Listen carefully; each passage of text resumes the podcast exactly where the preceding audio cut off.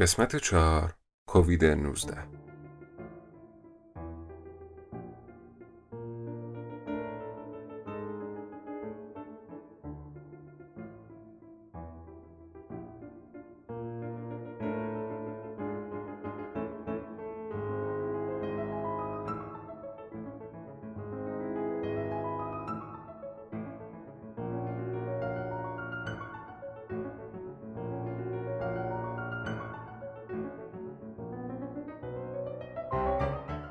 یک اثر کرونا بر اقتصاد چیه؟ روبروی خونمون یه کیک فروشی کوچیک هست که کارش حرف نداره. کیکاش انقدر خوشمزه است که جلوی مغازه همیشه صفه. حداقل چند ساعتی هم طول می‌کشه نوبت آدم بشه. هر روز که از خواب پا شدم با حسرت از پنجره اتاقم به کیک فروش نگاه می‌کردم و خدا خدا می‌کردم که یه روزی خلوت بشه. توی این گیرو داره کرونا به آرزوم رسیدم. و برای اولین بار دیدم که خبری از صف نیست. اینجوری شد که دویدم سمت مغازه و عوض چند ساعت سر چند دقیقه. هرچی می‌خواستم سفارش دادم و بردم. معلوم بود که دیگه بر جنس کیک فروشی از مشتری خبری نیست. اقتصاد دانا به این پدیده میگن شوک تقاضا. خودمونم می‌تونیم حس کنیم که داریم کمتر و کمتر چیزی می‌خریم. فردای همون روز خوشون خوشون پا شدم رفتم تا بازم از همون کیک ها بگیرم. این سری یه چند ساعتی معطل شدم متاسفانه. خب علت رو که پرسیدم گفتن نصف کارگرای کیک فروشی از ترس مرخصی گرفتن و دیگه ازشون خبری نیست. این هم میشه شوکه ارزه.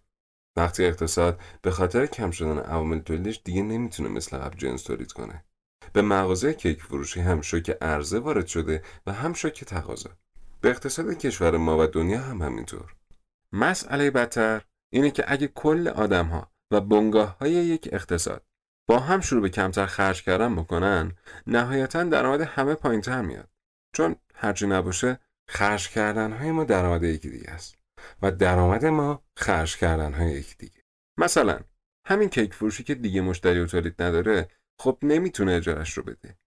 ساب ملک هم که الان درآمد اجاره رو نداره نمی‌تونه اونقدری سیب بخره و میوه فروشی هم فروشش کم میشه. و همین جوری دونه دونه میره تا برسه به پولی که قرار بوده بقیه خرج کنن و بیاد توی جیب من و شما. ولی خب نمیاد. پولی که ما خرج می‌کنیم درآمد کیک فروشه. و خرجی که کیک فروش می‌کنه درآمد ما یا مشتری های ما. حالا که کیک فروش نمی‌تونه پولش به ساب ملک رو بده دودش توی چشم همه میره. از خودش شروع میشه و می‌رسه به جیب مشتری های ما. آخرم که خودمون. حالا فرض کنید که توی همون قدم اول کیک فروشی بتونه از بانک با بهره کم وام بگیره و خورد خورد توی یک سال پول بانک رو پس بده. کیک فروشی که الان پول داره پول ساب ملک رو میده و اون چرخه مخرب از همون اول متوقف میشه. و شرایط حالا دیگه اونقدر هم خراب نیست. اینه که همه دولت ها دارن پول قرض گرفتن رو آسون تر می‌کنن.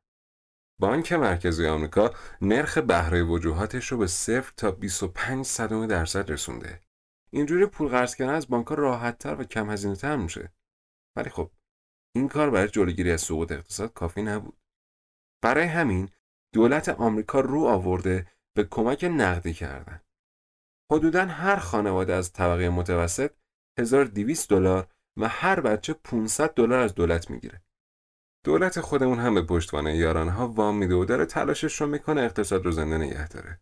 احتمالا در جریانید.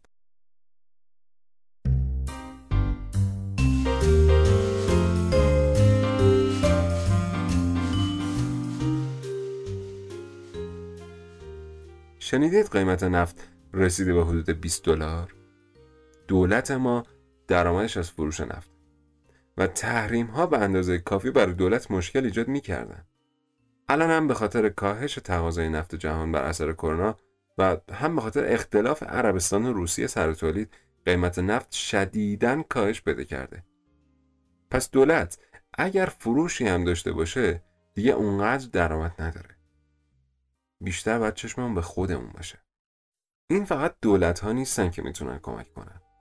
توی این شرایط ما هم باید سعی کنیم به همدیگه کمک برسونیم سعی کنیم مهربون باشیم اگه پولی داریم که داره خاک می‌خوره از قرض دادنش نترسیم و خب هوای همدیگه رو خیلی بیشتر داشته باشیم شاید بگین که پول خاصی ندارید و حس می‌کنید نمی‌تونید کمک زیادی به جامعه بکنید.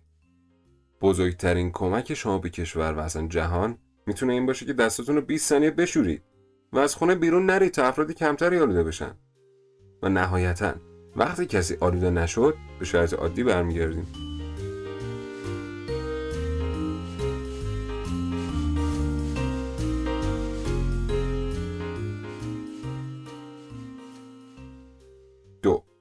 اقتصاد یعنی زندگی اگه ازتون بپرسن که از نظر اقتصادی قرنطینه بهتر یا آزادی رفت آمد احتمالا میگید که آزادی رفت آمد ولی خب اشتباه دارید می‌کنید. منم اشتباه می‌کردم. تا همین چند وقت پیش توی آمریکا قانونی نبود که شرکت ها رو مجبور کنه خطرات محصولشون رو با برچسب پشتدار بدن. مثلا ممکن بود یه کارگر ندونه کنار این ماده آتش و کبریت روشن کنه و صاف بره اون دنیا. موقع اجباری کردن برچسب هشدار مسئولین مجبور به هزینه فایده شدن. تو آمریکا قانونی هست که میگه اگر هزینه یک قانون بیشتر از 100 میلیون دلار باشه باید قبل تصویبش هزینه فایده بشه که زندگیمون هم همچین قانونی داشته باشیم خیلی خوب میشه آدم عاقل موقع تصمیم گرفتن هزینه ها رو نسبت به فایده ها میسنجه مثلا اگه بخواید یه ماشین بخرید باید یه کاغذ بردارید و دو قسمتش کنید یک سمت کل فایده های ماشین داشتن رو بنویسید و یک سمت دیگه کل هزینه‌اش رو. فایده ماشین داشتن اینه که دیگه لازم نیست پول به تاکسیومتر رو بدید. ولی هزینه ماشین داشتن پول بنزین، پارکینگ، معاینه فنی، بیمه، تعمیرات و استهلاک. جدا از اینها پول اگه میذاشتین توی بانک یا بورس روی پولتون خب سود می‌گرفتین. این پولی که دیگه نمی‌تونین بگیرین هم یک هزینه دیگه است. حالا جمع پول همه هزینه‌ای که ماشینتون توی یک سال داره رو زیر یک سمت می نویسین کل پولی که به تاکسی و مترو دادید رو سمت دیگه اگه مبلغ پولی فایده بیشتر از هزینه ها شد اون وقته که ماشین می‌خرید. شاید به نظرتون عجیب بیاد ولی خیلی وقتها واقعا میصرفه که آدم ماشین نخره. برگردیم به ماجرای تصویب قانون برچسبا فایده این قانون نجات جون آدم هاست و هزینهش هم زیاده. چون قرار کل محصولات تولیدی باشه. برای هزینه فایده کردن این همچین قانونی باید جواب این سوال بیرحمانه رو بدونیم. جونه آدم دقیقا چند؟ مثلا میشه حساب کنیم بگیم که خب این آقا یا خانم قرار بوده انقدر برای خانوادش درآمد بیاره و الان که مرده نمی‌تونه. پس ارزشش قدر درآمدشه. اومدن و حساب کردن دیدن که هزینه برچسب زدن و کل تولیدات کشور بیشتر از درآمدی که آدم های فوت کرده قرار بوده در بیارن. و همین باعث شد که این قانون تصویب نشه. ریاضی هم پشت این تصویب نشدن می ایستاد. ولی خب مگه میشه جون آدم از چندی که کاغذ و رنگ کمتر بیارزه؟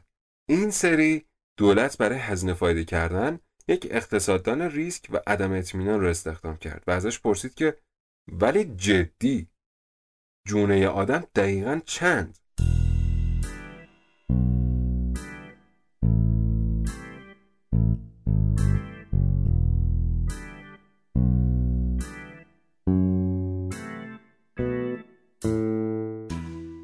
توی روشی که امروز استفاده میشه ارزش جون آدم ها دقیق تر داره محاسبه میشه. خودتون رو در مقابل کارفرمای یک شغل پرخطر تصور کنید. تا وقتی که فکر کنید دستمزد پیشنهادی اونقدری نمیارزه که خودتون رو به خطر بندازید عمرن اون شغل رو قبول کنید. پس کارفرما مجبور اونقدر دستمزد رو ببره بالا که شما فکر کنید این درآمد دیگه ارزش خطر کردن رو داره. پس بخش از دستمزد شامل ریسکی که میپذیرید هم هست و میشه بخش ریسک رو جدا کرد. اگه دو تا شغل که مهارت ثابتی می‌خوان ولی خطر متفاوتی دارن در نظر بگیریم منطقا خب شغل پرخطرتر دستمزد بیشتری داره و این دستمزد بیشتر مربوط به احتمال مرگ در طول یک بازه 45 ساله از هر دیویست کارگر ساختمانی یکیشون به علت حادثه فوت می‌کنه. یعنی سالی یک ده هزارم احتمال مرگ بر اثر حادثه است و به ازای این ریسک هر کارگر ساختمونی سالی هزار دلار بیشتر از کارگرهای مشاغل بی خطر دریافت می‌کنه. پس برای شخص فوت کرده باید هزار دلار رو ضرب در ده هزار کنیم یعنی جون یک آدم ده میلیون دلار میارزه با همین حساب کتاب سرانگشتی می‌فهمیم جون آدما بیشتر از این میارزه که بخوایم باش قمار کنیم.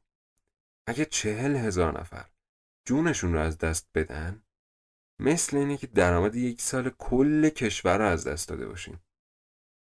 تجربه های قبلی مثل آنفولانزای اسپانیایی 1918 نشون داده هر چقدر یک منطقه سخت گیرانه تر عمل کرده بعدا تونسته رشد اقتصادی بهتری هم داشته باشه.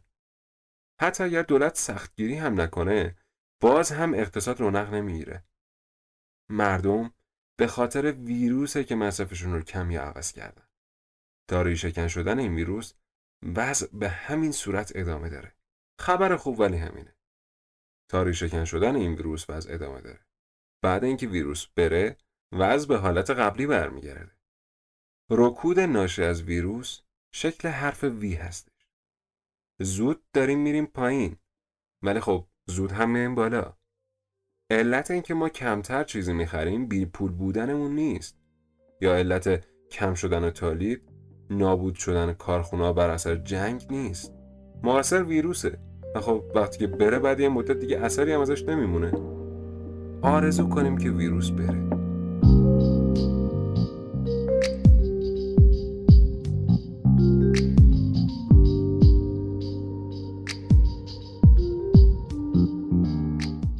این قسمت هدیه بچه های اسکوش پادکست بود به شما. اسکوش پادکست رو می‌تونید روی اکثر پادگیرها دنبال بکنید.